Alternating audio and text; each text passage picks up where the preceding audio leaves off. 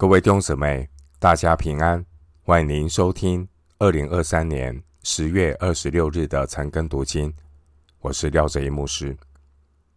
今天经文查考的内容是以弗所书第5章1到14节。以弗所书第5章1到14节内容是活出与蒙召的恩相称的生活。首先我们来看以弗所书第5章1到2节。所以你们该效法神，好像蒙慈爱的儿女一样，也要凭爱心行事，正如基督爱我们，为我们舍了自己，当作馨香的供物和祭物献与神。经文第一节开头语是所以，表明接下来的经文乃是承接第4章25到32节关于信徒要活出与蒙召的恩相称的劝勉。经文第一节说，所以你们该效法神，好像蒙慈爱的儿女一样。经文第一节，保罗强调，既然上一章4章31到32节提到信徒要活出与蒙召的恩相称生活的原因，接下来保罗继续说明活出与蒙召的恩相称的实际做法。上一章4章32节，保罗特别提醒基督徒乃是神在基督里被饶恕的蒙恩人，因此我们要知恩感恩，回应神的恩典。具体的做法就是第一节，效法神。基督徒要效法神，效法神的公义4章24节，效法神的圣洁利未记19章第2节，效法神的仁爱马太福音5章44到45节，效法神的慈悲路加福音6章36节，效法神的完全马太福音5章48节。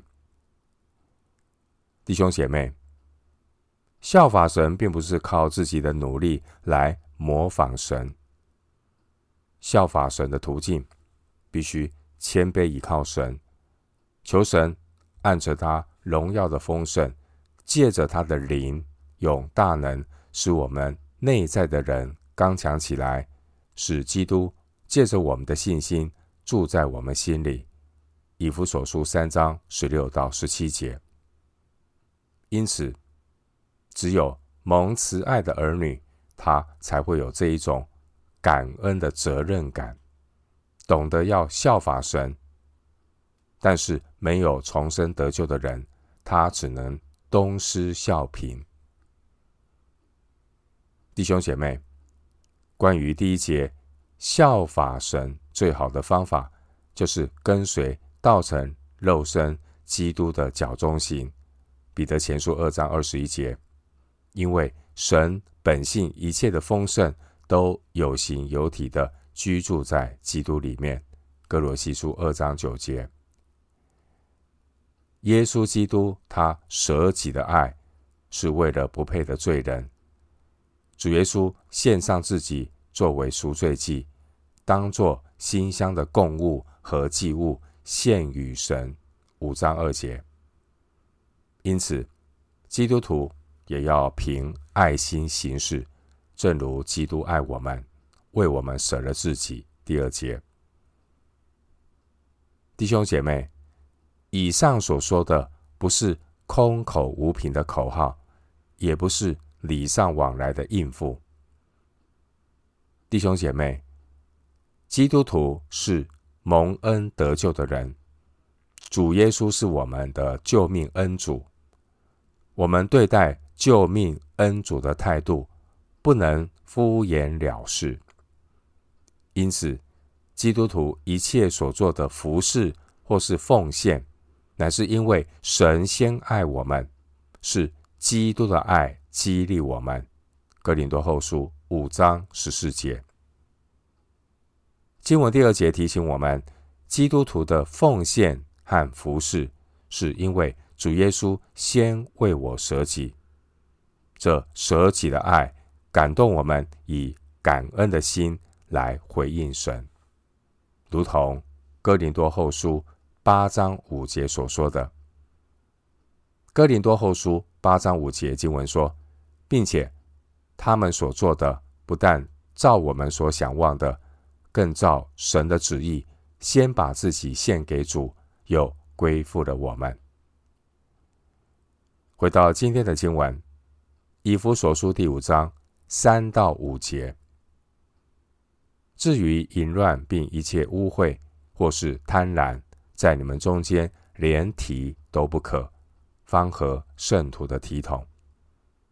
淫词妄语和戏笑的话都不相宜，总要说感谢的话，因为你们确实的知道，无论是淫乱的，是污秽的，是有贪心的，在基督和神的国里都是无份的。有贪心的，就与拜偶像的一样。关于信徒要活出与蒙召的恩相称生活的劝勉，上一章以弗所书4章25到32节记载有5个劝勉。接下来我们继续来看关于信徒要活出与蒙召的恩相称生活的第6个劝勉。第6个劝勉是3到4节。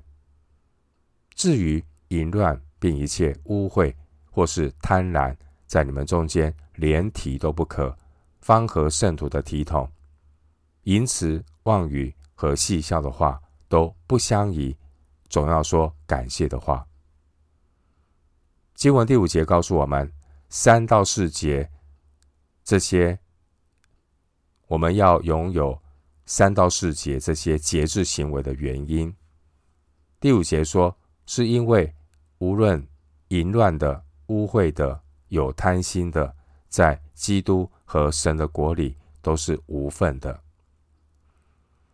第5节的淫乱、污秽、贪婪，在罗马早期共和国的时期，淫乱、污秽、贪婪都被认为是不道德的。但是到了新约时代的罗马帝国，淫乱、污秽、贪婪却已经是司空见惯，甚至已经成为一种社会的风气。淫乱、污秽、贪婪，这些都是与神的圣洁完全相反的罪恶。第3节保罗提醒，在你们中间连提都不可，方合圣徒的体统。弟兄姐妹，末后的世代，这些淫乱、污秽、贪婪也蔚为风气，成为世界的潮流。基督徒是走成圣道路的圣徒，一定要远离世人所走的死亡之路。箴言14章12节说，有一条路，人以为正，至终成为死亡之路。经文第4节说，淫词妄语和戏笑的话都不相宜，总要说感谢的话。弟兄姐妹，人如果没有神，心中无神，就目中无人，行为就放纵放荡。心中没有神的人，会把淫秽和愚妄的话，或是这些下流的笑话，当作是无伤大雅的玩笑，甚至登堂入室，还被合理化称为艺术。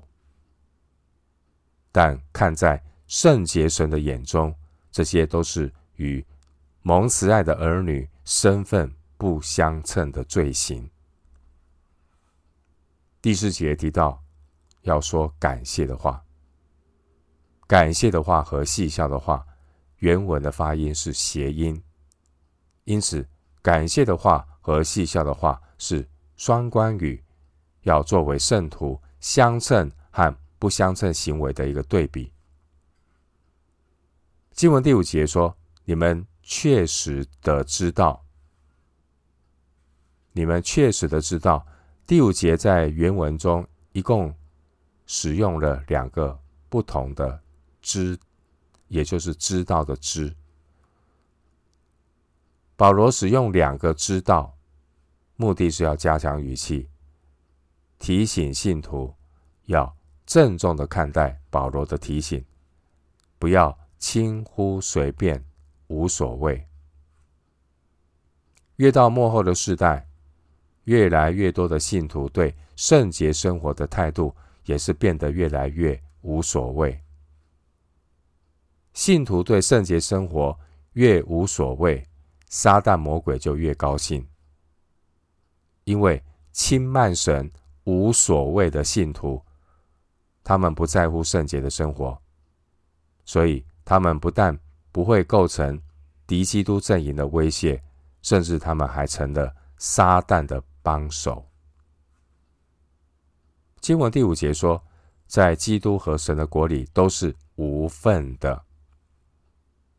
轻慢神、任意妄为的人，他们的行为证明他们是没有重生得救的人，他们是不在神国度里面的人。哥罗西书1章13节，活在最终与神隔绝的人，充满了各种败坏的行为。如果没有神的怜悯，悔改信主，这些人将来的结局就是永远的沉沦灭亡，不能够承受神的国。哥林多前书15章50节。经文第五节说，有贪心的就与拜偶像的一样。人无论所贪心的对象是什么，贪心就是把除了神以外的人事物当作偶像。所以经文第五节说，有贪心的就与拜偶像一样，对照哥罗西书3章5节。回到今天的经文，以弗所书5章6到14节，不要被人虚浮的话欺哄，因这些事，神的愤怒必临到那悖逆之子，所以你们不要与他们同伙。从前你们是暗昧的，但如今在主里面是光明的。行事为人，就当像光明的子女。光明所结的果子，就是一切良善、公义、诚实。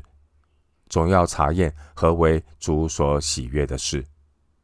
那暗昧无益的事，不要与人同行，倒要责备行这事的人，因为他们暗中所行的，就是提起来也是可耻的。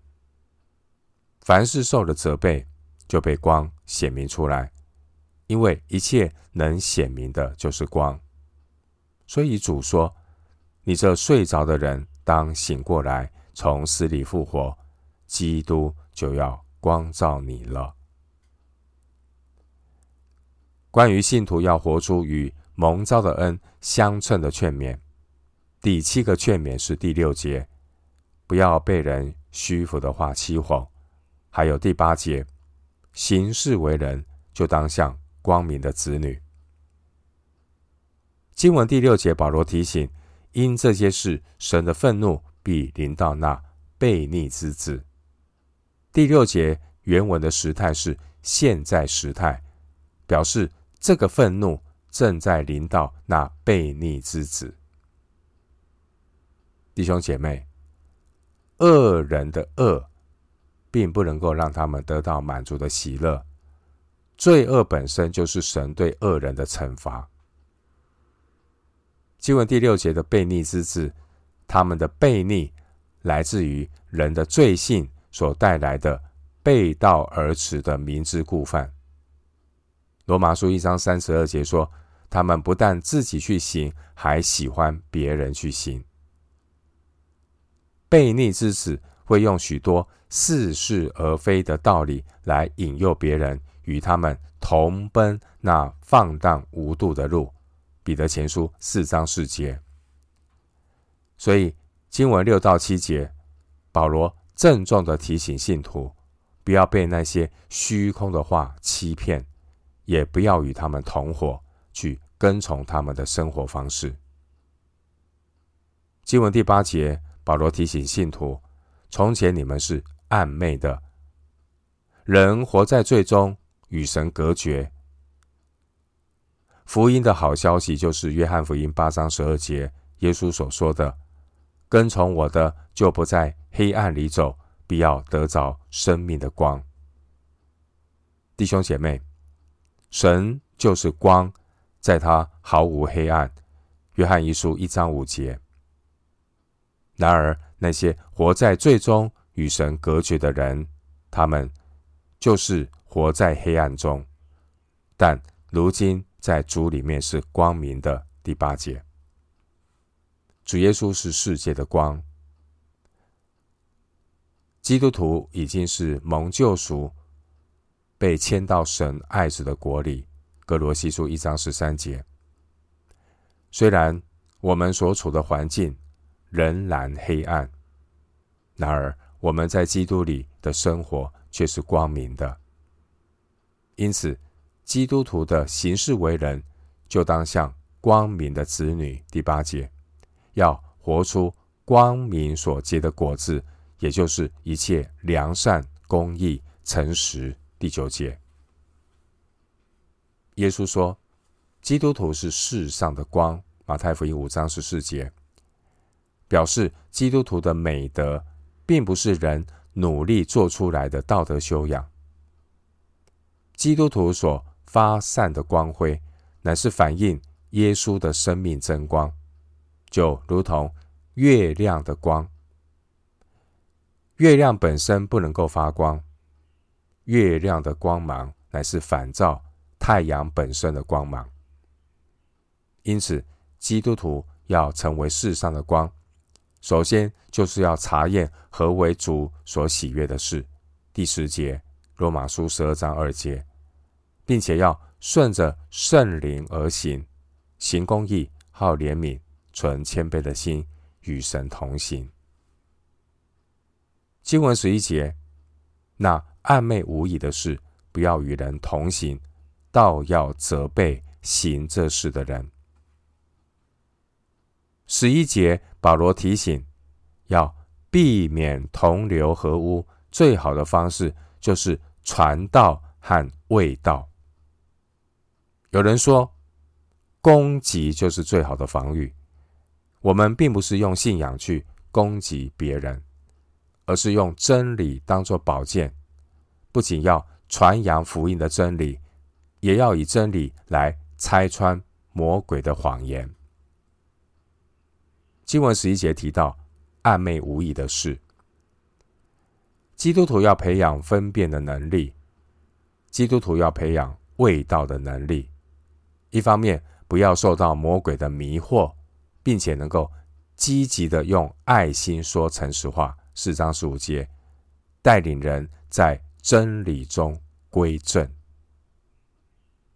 腓立比书2章15节描述基督徒好像明光照耀，这是基督徒生活的见证。经文11节，基督徒不但不要参与暗昧无益的事，也不可以对这些事装聋作哑，消极的明哲保身。如果基督徒对于侵入基督身体的这些属魔鬼的病菌缄默不言，讳疾忌医，这只会让基督的身体生病，让基督的身体失去健康。经文13节，凡事受了责备，就被光显明出来，因为一切能显明的就是光。13节告诉我们，光不但能够暴露黑暗，并且光能够把黑暗转化成为光明。基督徒要警醒祷告，信徒在暗中所行的这些事，一旦被圣灵光照，他的灵魂就会苏醒，他才能够从黑暗中归向光明，重新在主里面结出光明的果子。光的功效有2方面，包括显明罪恶，还有带来医治。然而，神的光这样的功效，对于那些活在最终与神隔绝的人，他们对于耶稣和真理的反应，就如同约翰福音1章15节所说的，光照在黑暗里，黑暗却不接受光。约翰福音1章15节。弟兄姊妹，约翰福音1章15节提醒我们，传福音最关键的工作就是要为不信主的人祷告，求主怜悯动工，挪去人心中一切的蒙蔽，让福音真光进入他的灵魂。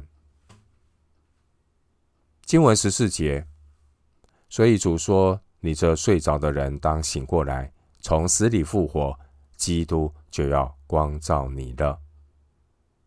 经文14节的内容有可能是引用当时流传在信徒中间的赞美诗，我们也可以参考以赛亚书9章2节、以赛亚书26章19节、以赛亚书52章1节、60章1节。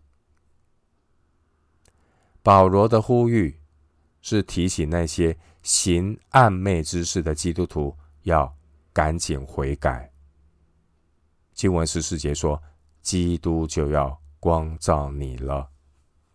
14节这句话的意思是，基督会悦纳那些灵性苏醒、谦卑悔改的信徒。今天的经文，以弗所书5章6到14节，谈论的内容并不是人本的社会公义。今天以弗所书5章6到14节的内容，乃是关于教会的纪律。国有国法，家有家规，教会是属灵的家。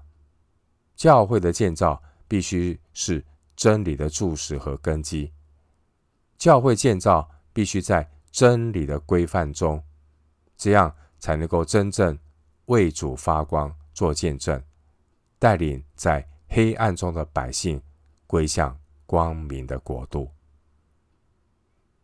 我们今天经文查考就进行到这里，愿主的恩惠平安与你同在。